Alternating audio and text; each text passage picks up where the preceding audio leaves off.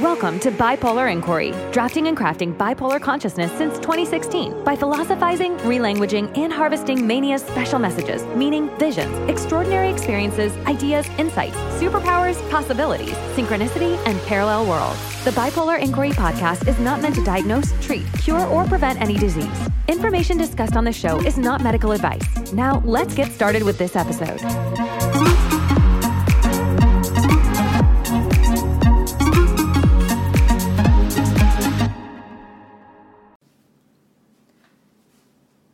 Here I am again, and this will be part of a longer episode, which is up to date, real time of what is happening now in 2021 as season three. And season two, if it's not clear, is conversations that I had with myself years ago, starting in 2016 and going until 2019. So I think it went around three and a half years. And then things changed, and I haven't really been talking to myself. And at times I've wanted to get back into it, but it hasn't really happened. And so this is another attempt to get back into it. Partly because it seems like the new information funnel or channel or download has slowed down a little bit. And I'm not sure why that is, and I don't think it's really a problem.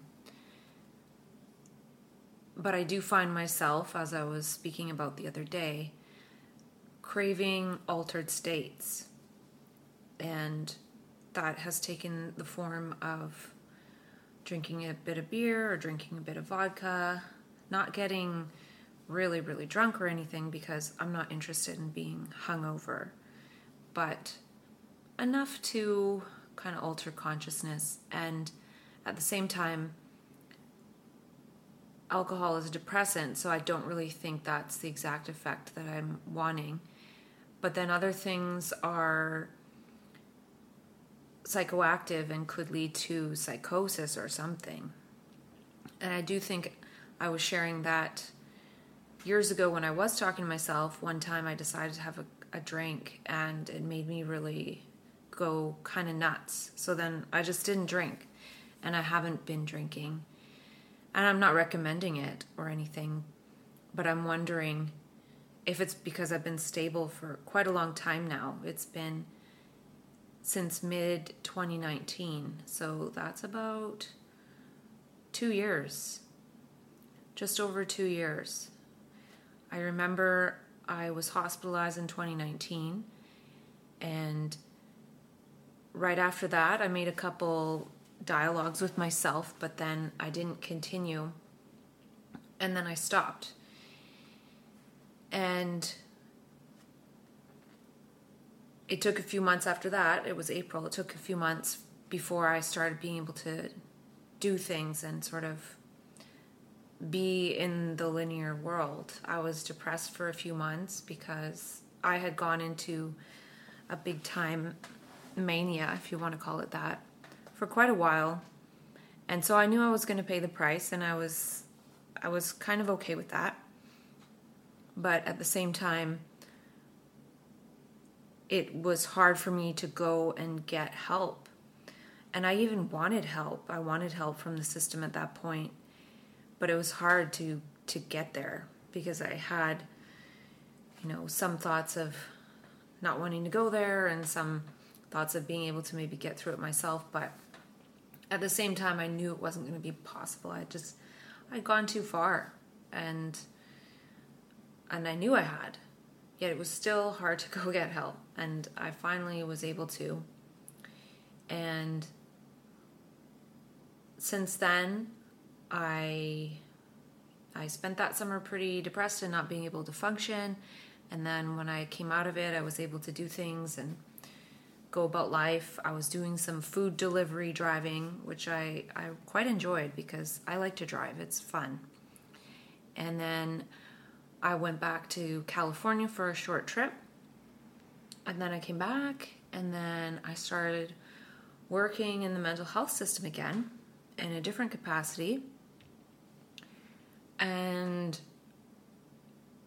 before that, I went to Hawaii for a month, and then that's when, you know, the whole world changed.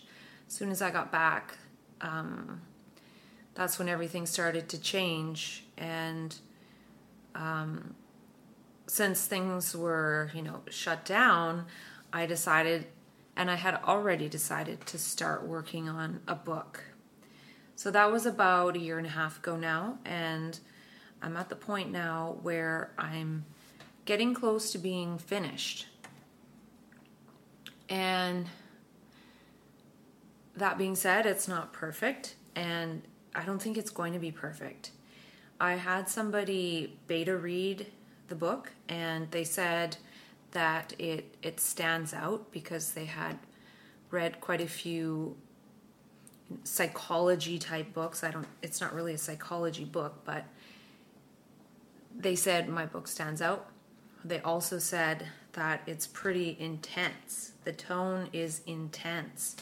I don't know if that's the tone in my self dialogues with myself or what, but I was thinking about that comment about the intense tone because the reader recommended that I have an editor kind of look at the tone when they look at it. And at the same time, I'm wondering, I don't know if somebody could get the intense tone out of there. I don't know if it needs to get out of there because this information is pretty intense. Because a lot of it's sort of new or weird or mind boggling or unbelievable or impossible. And there's a lot of it. And not only that, I've sort of filtered down from like this much information, like huge amount of information down to what's into this first book that I'm writing. And the writing process has been quite different than I can imagine, or I've even read that people recommend how you write a book. Like you write an outline and then you sort of write your points and then you have your sort of intro and outro line relating to the next chapter. It hasn't been like that at all because I wrote out pages upon pages, a big stack of paper, like three or four inches thick. And then from that, I went through everything that I wrote and I typed it into a document. And I think at first I put it into loose categories. And then I had to basically, each time, each iteration of editing, transfer it from one document to a next and sort of leave the ones behind that I didn't want to go with. And I probably had to go through like 10 iterations of that. Then I had to, not only that, once they had gone into the headings, I had to stick them in order, some kind of order. And then I had to like kind of link them together and make points that were sort of linear, one after another, somewhat. I guess I didn't have to write it like that, but um, it seemed to work out. But I think the editing process of the book, in a way, has mirrored somewhat what it's like to have access to extra information because of bipolar consciousness or trans consciousness which is, you know, there's these bits that don't necessarily fit together or link together, and there's a certain amount of signal, which which is way less than the amount of noise of the overall information. And so trimming it down from finding the signal from the noise, and then, you know, there's a lot in the signal that's meaningful, and then it's not necessarily significant to other people. So I've tried to include that which is significant to others in their journey. And maybe I'm completely wrong. I don't even know. And I might have been talking about this last time, so I won't go into it too much, but it seems like the next book that I'm writing is going to go together in much the same way because it's just more categories that aren't fitting in the first book. And then I have to go through and put all the points that are there sort of in a an order of some kind and expand upon them and you know, make them full sentences and things like that. So it's quite arduous. Um, I'm feeling I'm starting the second one because what I've discovered is that it's quite helpful to ask for help from people on Fiverr. And so far, I've really liked what people have done. And I had somebody create a podcast intro, like a speaking bit, as well as um, music. And the person put the music with the different person put the music with the spoken part. I had someone beta read my book. I had someone find some references because I found with writing the book, I just got to this point where I just didn't even want to look at it anymore. And so I figured, why not just see if somebody does bibliographies? So um, I had someone do a test section and it looked pretty good. So then I had them do some research on some of the sections that I hadn't done yet. And then lastly, now they're doing the complete bibliography, which should be done in the next 10 days. And I think it's about I think it's about 140 citations or references. And I don't know. I think it's helpful to have some references. I think um, it should be good. And then at the same time, someone else is helping me create a book title. I have some ideas, but this person will create a few other options just to see. And once that's done, I will have someone create a cover based on the title. I had someone create a book description that I need to tweak a little bit, but I thought it was really good. I couldn't write something like that, not even close. And um, I will, once the references are done, I'll have somebody go through and edit it. And after that, I'll get someone to do the book design and I think a lot of people can get away with not doing these extra bits, but I think it's been a really fun lesson in outsourcing. And it'd be really cool one day to have a crew of people, whether on Fiverr or another platform, that um, are able to symbolize that they are part of the bipolar crew, and that way we can utilize each other um, with these overlapping skills. And the book itself, I started to talk about it last time I was talking, but I ran out of time. And um, the working title that I have right now, before getting that person's advice, is it's too long, but it's I don't even know if this was the one, but finding and creating meaning in bipolar mania, breaking the taboo of potential in mania through philosophizing, re uncovery, regaming, and harvesting special messages to crowd out pathological ideas. Now, it'll be less than that for sure, but that's generally the idea is introducing this rearranging of the word re- recovery or however you want to call it and calling it re-uncovery because a lot of what we come upon our knowledge that we gather in the state of mania is lost because for one we're told that it's meaningless. We're told that it was from an illness. And um, also after it's over, it takes some time to re. It's like a hangover, really. the The brain had, had been working so hard for so long, and it takes a bit of time to to let it settle and get back to processing mainstream reality.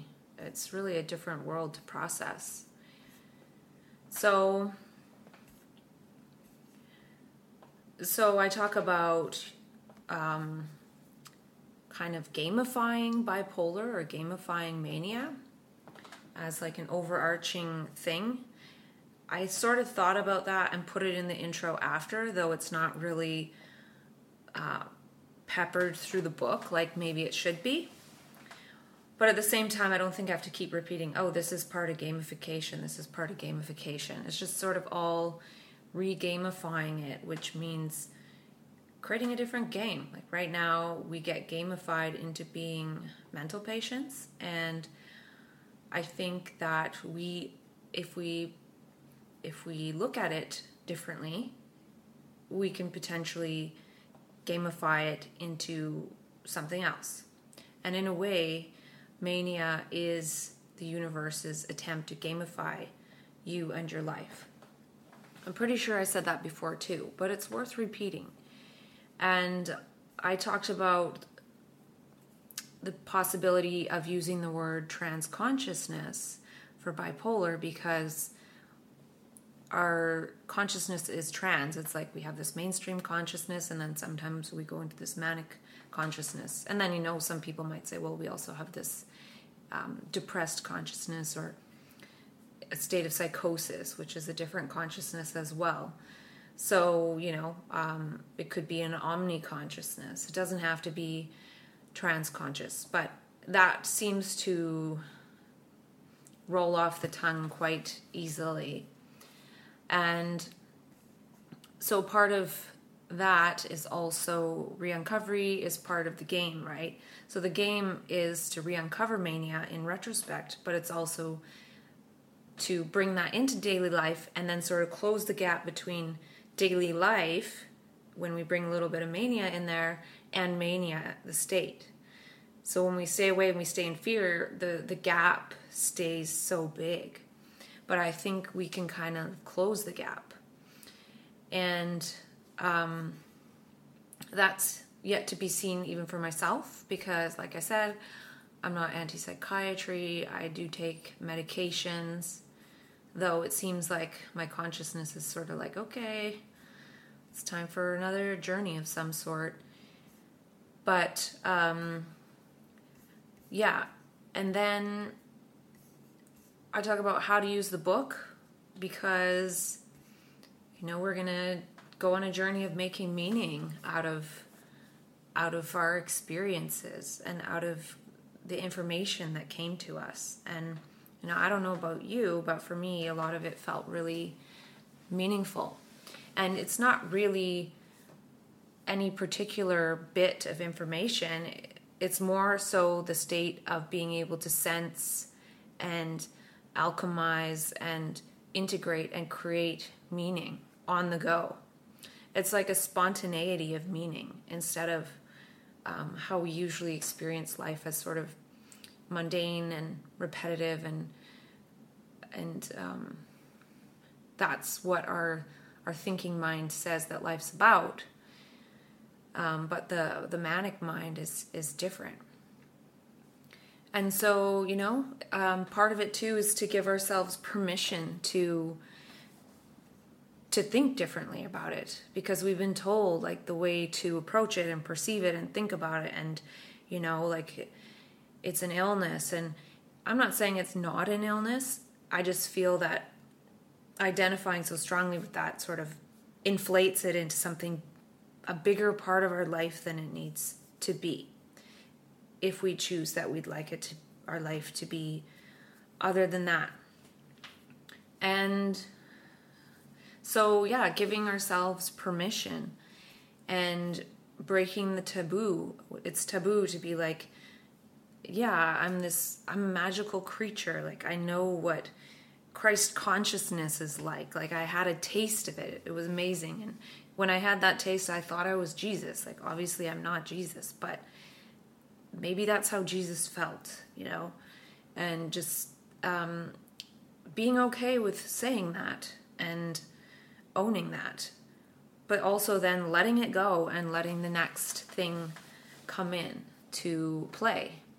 Because if we start to hold too strongly, then it can create stories and we can believe the stories. And uh, belief is is a real it's a real hurdle.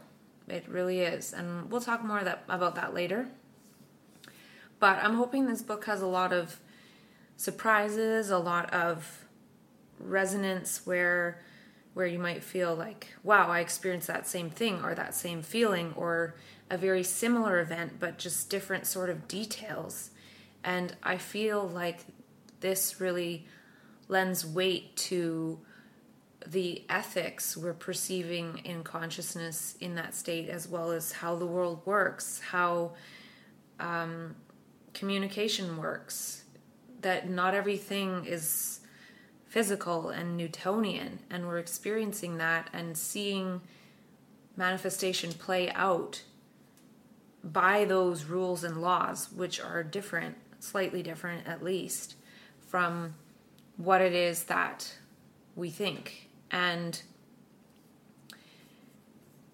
and uh, for some reason, these traits are are seen as basically threatening, right, to the status quo. And that is partly why, you know, we are asked upon intake, like, oh, are you seeing special messages? Like, are you seeing that, you know, you might be special and, and the world might be able to specifically bring the things that you want into your life um, through processes that are faster than physical laws that we know. And if somebody's kind of like, yes, or, you know, then they don't want us to be able to do that, you know. Who's they? I don't know. Um, that question is bigger now than ever. Not sure what that is, but um, it doesn't really matter, right? It doesn't matter. We don't have to know that. And that's the thing. It's more about going back towards what it is that we discovered, and then it sort of got lost because, uh, you know, when somebody returns from space travel, I'm sure the first thing they they don't just like go back to their regular routine and go for a run and do everything they used to do. No, they have to. Their body has to recover for a while. So the same way like we recover our body and some things after it happens and then when we're feeling better we can go back and look at some of those things that happen if we can remember um, and even if we can't if we can remember some things then we can have those sort of spark awareness of some of the other things and um, yeah, it's just kind of moving away from, you know, it's all a meaningless mental illness. The only meaning is this chemical imbalance in your brain. And then from that, it negates everything that happened for whatever period of time, whether it was a day, an hour, in my case, the first time, two months. Um, that's, it was nice to know that to make it sort of stop, but, you know, uh, the medications usually don't even make it stop forever. It can't. It can't um, stop that impulse of the universe forever. So, you know, I shared a little bit of my story of, you know, when I first found out about the word bipolar in my life and then ended up with a diagnosis myself and um, how you know, in mania, we have more access to meaning and we don't have all the words to describe it. We don't have the words to describe it in the state when we're trying to communicate to ourselves or others. We don't have all the words to communicate it after the fact or when we're being apprehended. Like, we just don't have the language. So, not only that, if we even did have the language, that language doesn't fully represent that which we're trying to point to. So, in a way, mania is a solution to the state of meaningless because meaninglessness because it feels so meaningful. It feels subjectively meaningful, and in a way, the ego thought patterns are almost like saying this is the objective way of what the world means and it's sort of going around in circles trying to justify that that is what the world means and life means and it doesn't really mean that. That's sort of what we're told it means. And we've never been taught to make our own meaning and figure out what something means for ourselves and create it for ourselves. And that being okay it's more about like what's the answer? And so you know in a way we haven't we haven't realized our potential. And so when we see that okay yeah maybe it was meaningful and it was subjectively meaningful to me and objectively in how life unfolded at that time yeah not everything was great um, probably pissed some people off for sure because i wasn't being myself as they know it um, so it's not perfect, and I don't know if it ever will be. It's not meant to be a state of perfection. It's more of an improvisation. And that's how we can bring some new energy and information into the world. So now that we said, okay, it's meaningful, now we have permission, if we want, to break that taboo and talk about the meaning for ourselves and I talk about just talk about it with yourself. Like I talked about it with myself for those 3 years. And when I did talk about it with myself, I had most of the things that I wanted to happen in my life come true.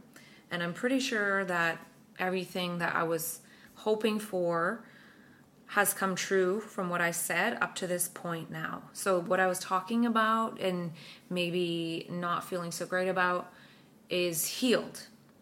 It's healed. And um, also, now there's some new stuff for sure.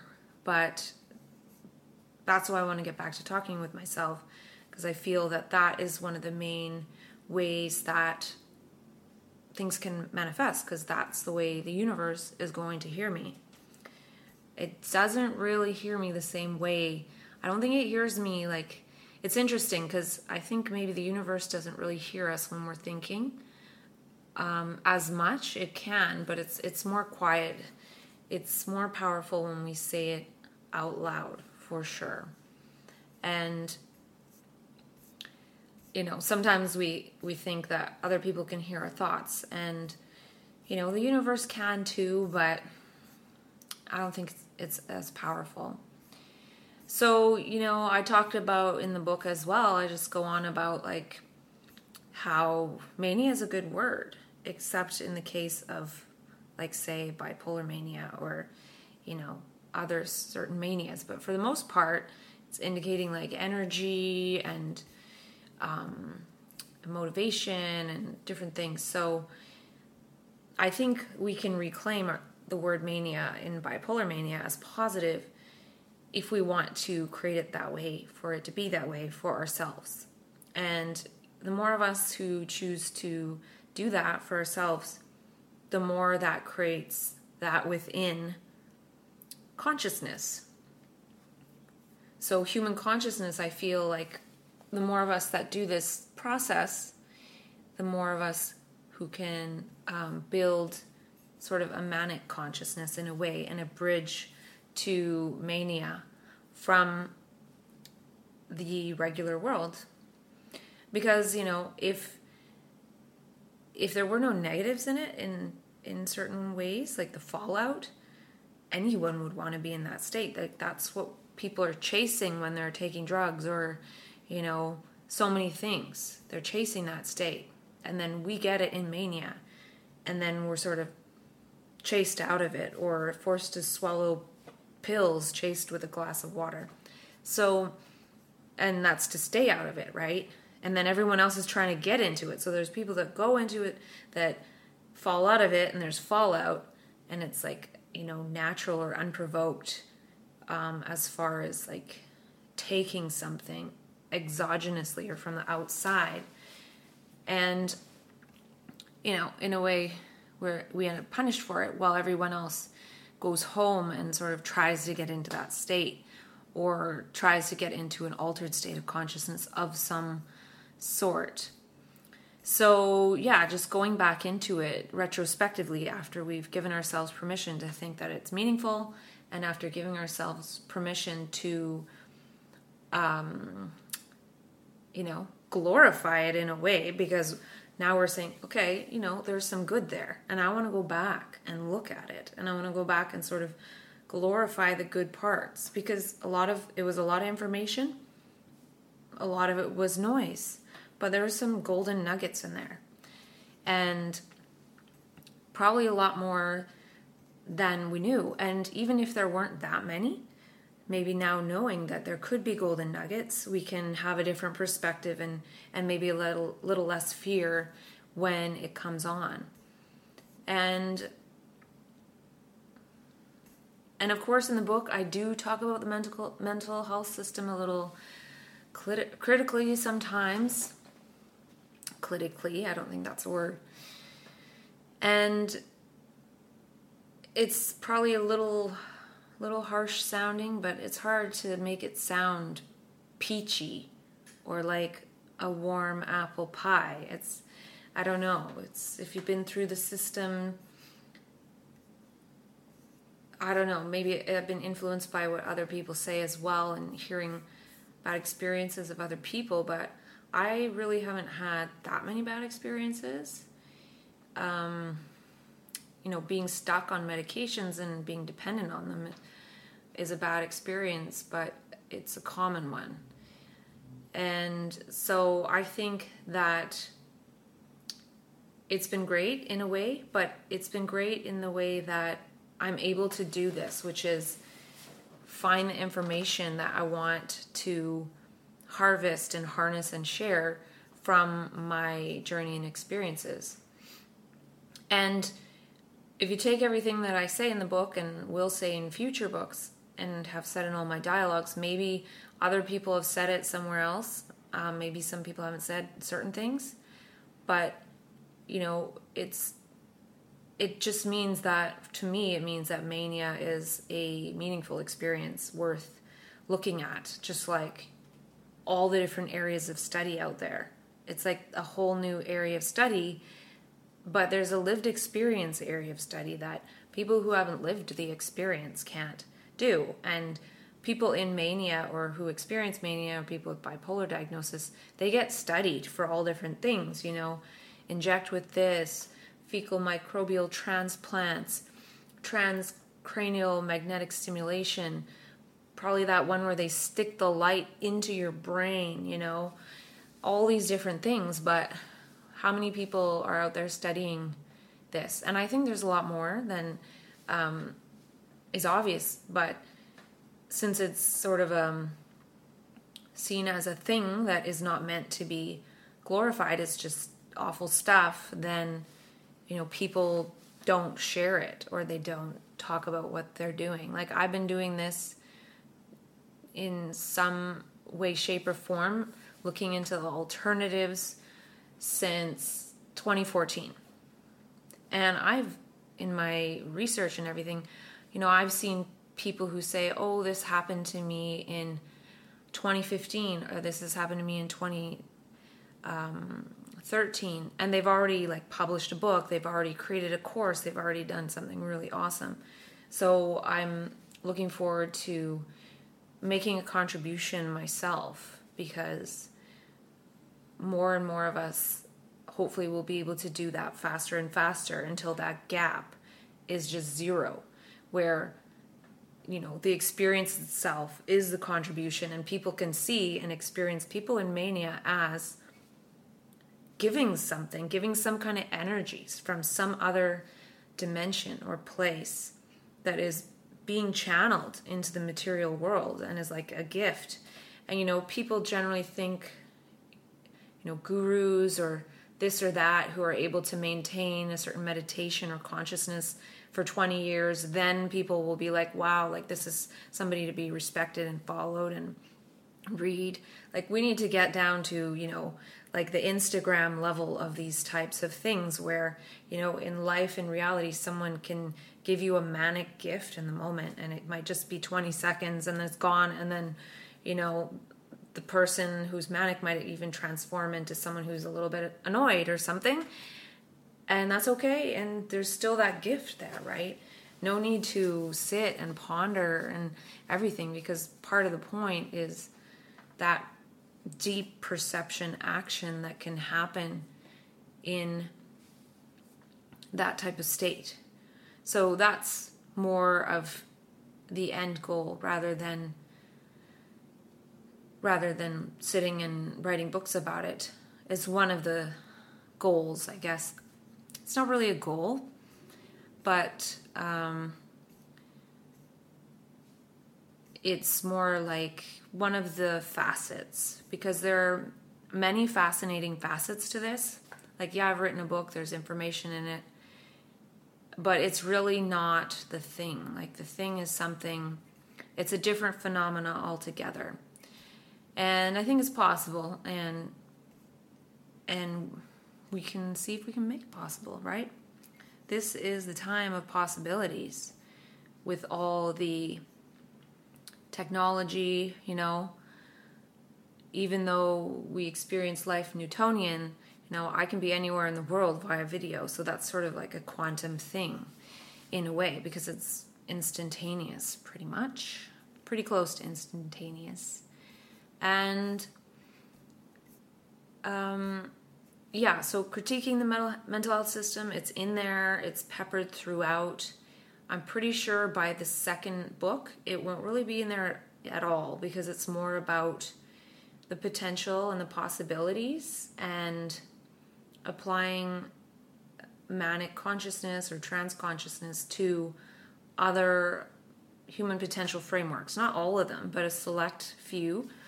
Um, and then that way it sort of provides a greater context and we can say, yeah, that's sort of, sort of an aspect of manic consciousness this isn't, and sort of build another consciousness for ourselves. And by doing that, we sort of slowly push other frameworks to the outside. And um, and I think there are other people in the world who've already done this, and they sort of live in a different framework of consciousness than um, the one that we come back to after mania is over. So yeah, I, I critique it. I talk about, you know, if we're trying to change this the psych system, like what are the pros and cons of that? And of course, like, well, for me at least, if there's an opportunity to do something that might change it a bit, sure, that's fine. But there's other people who think um, changing it is sort of feeding the beast. If it's if it's a beast, it's a beast. And my book is more positive or critical or intense but it's not about it's not about depression. Um, there are some chapters on some experiences that might be called psychosis that were also feel, felt as spiritual and scary um, at the same time.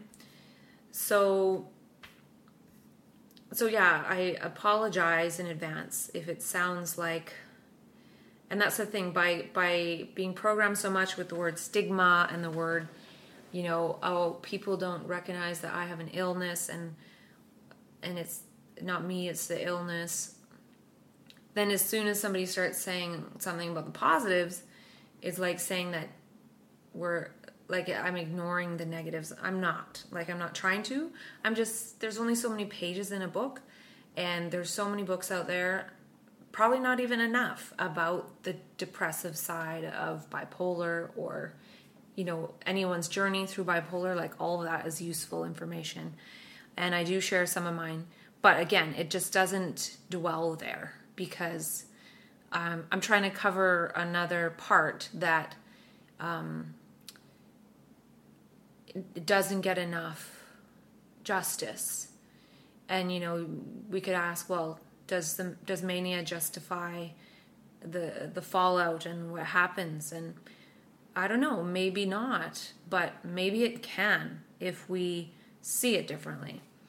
I still think in my experience that it does because it's brought a lot of meaning to my life. And maybe most of it is philosophizing, but I don't think so because I experience the manifest results often and not as often lately, but um, that's fine.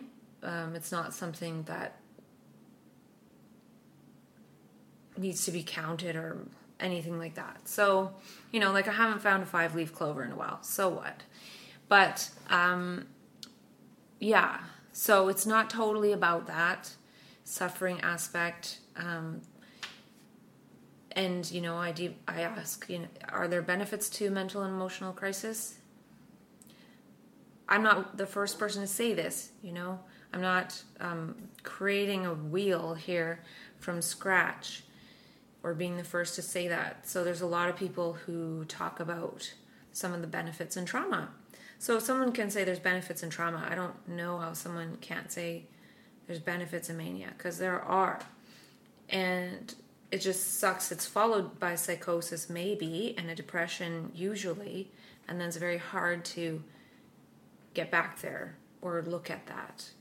Um, and also if we're told not to look into it it doesn't expand like the the context doesn't expand as much as if we start to look into it and and and it'll talk to us you know it'll talk and share more.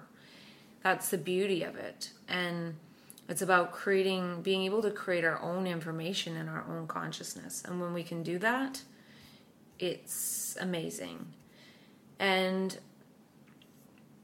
so there's other people who are critical of the mental health system and i go into that a little bit um, related to how i created the word um, re-uncovery because we're re-uncovering what we uncovered in mania.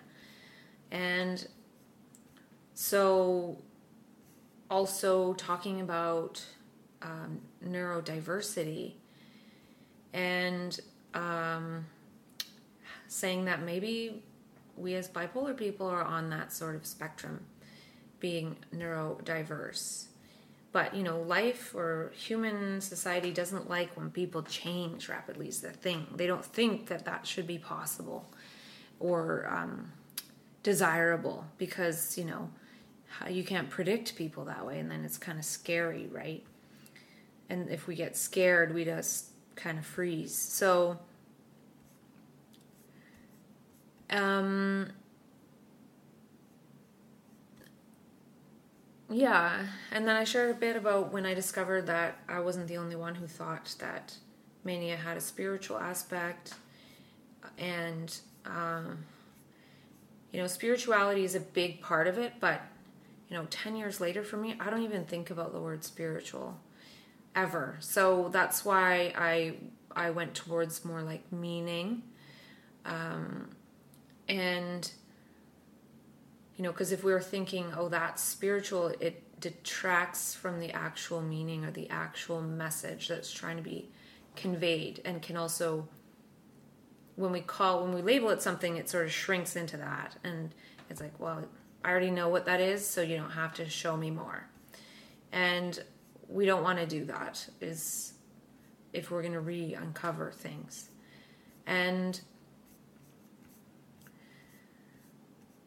and also um, a big part of it is relanguaging. So i create quite a few new terms or um, put out there a bunch of neologisms which means new word. And i think we're really good at this as bipolar people and i think it's a gift and a talent. And I don't know about a talent, but it's a gift, um, and we can learn to use it. Um, many people use it by doing poetry and art and and rap, and that's awesome. And I think we can also get it into other areas, many other areas, because you know if you can create new language. Well, I won't go there right now, but um, So I, I talk about the self dialogue process, which I have with myself. I don't even like the word self really, because part of this book I question whether the self really exists as we think it. And again, that questioning goes back hundreds of years anyway. Um, but you know, in mania, if you're all of a sudden one person, a different person, and five five seconds ago you were this person like how can you think that there's like a consistent self well i don't want to say that i don't want to say how can you think but it questions what is the self? Is there consistent person, personality self? Or is trying to stay consistent to that part of the trouble of the world because we're always trying to keep up how we're supposed to be in certain situations and we don't end up being how we would naturally be and we're doing it for our sake and the sake of other people and then that just creates this whole you know world that is like that. And then so as soon as somebody's being all spontaneous people don't like it. Well we just don't have practice that's all. And we don't have permission to do that. Um, and then if we do end up going into a state where we just can't help it we can't help but not pretend then you know we could be locked away and medicated for life so you know it is a dangerous it's a dangerous game to show yourself to show yourself yourself without any control over that process happening it's like a a mutative awakening and so yeah, some of this stuff I, you know, I bring in a little bit of science here and there. But you know, if there's something that I didn't quote, it's because I probably just made it up myself. And if somebody else said it, I just didn't know. And plus I say a lot of things and I can't I can't put a reference for everything. I'm having somebody decide I picked out a lot of the references and then I'm having someone pick out the rest. So um, yeah, I go this part. This part I go into about you know the self, thought, the false self, all that. Like it's kind of uncomfortable to talk about because there's so many books out there that are really good on the subject. Like so many and so many great thinkers. So so I don't want to pretend that I know what I'm talking about as that much, but I'm trying to just sort of make a point because I think we, as people who experience bipolar mania, we aren't told these things. So for some people, this will be like old news. Like, yeah, I've heard about the ego, I've read The Power of Now, blah, blah, blah. And then other people be like, what the heck? Like, of course I have a self and all that. And then, you know, so it'll be just varied things. And I'm just trying to share little bits that seem to stick through those 10 iterations I told you about. So it's not meant to be perfect and it's not meant to be like perfectly scientific. And um, yeah, again, like does it does the self exist? And what about other aspects of the mind? And you know, how do we sort of disengage the self? Or can we? And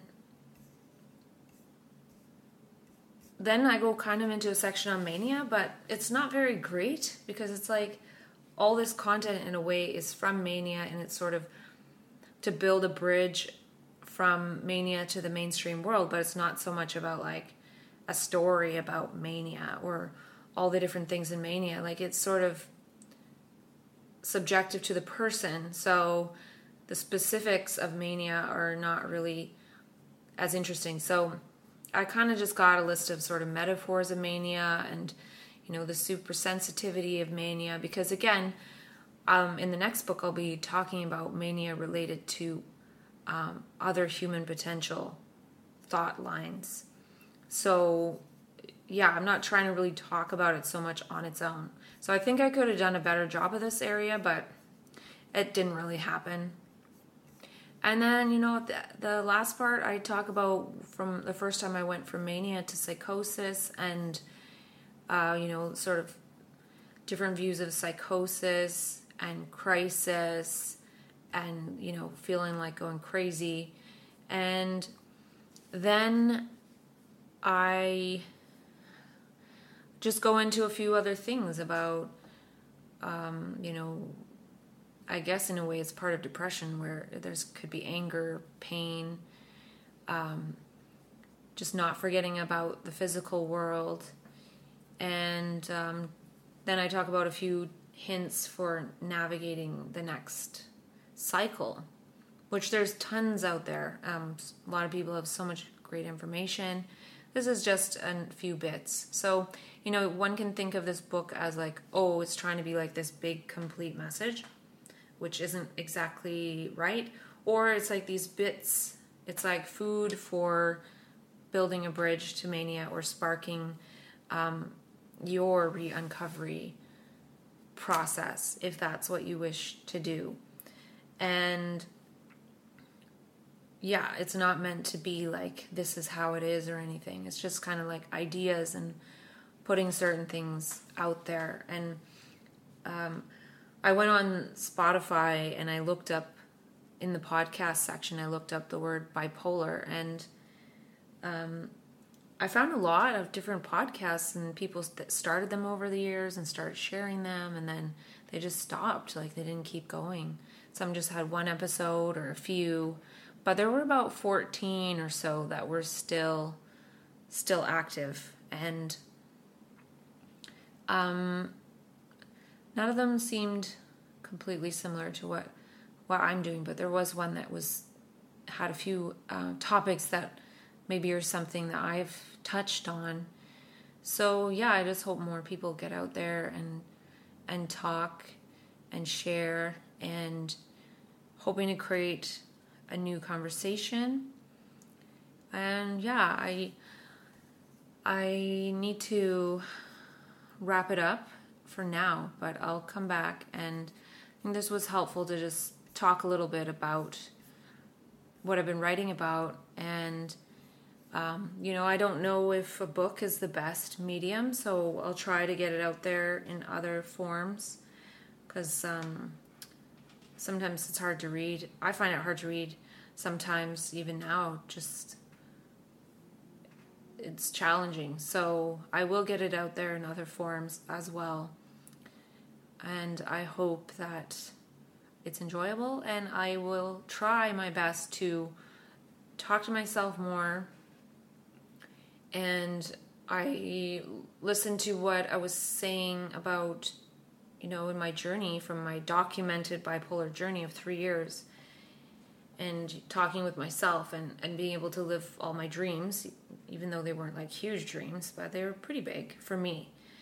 And um, I'm just about to head off to California in that journey. So that was that was amazing in many ways, and um, I hope that you enjoyed hearing a little bit about the book stay tuned, and um, I will talk soon. Thank you for listening to Bipolar Inquiry. If you're enjoying the show, please feel free to rate, subscribe, and leave a review wherever you listen to your podcasts. Remember, use your voice, craft your consciousness, embody your potential, enter a quantum paradigm. The Bipolar Inquiry podcast is not meant to diagnose, treat, cure, or prevent any disease. Information in this show is not medical advice. Thanks again for listening, and we'll catch you in the next episode.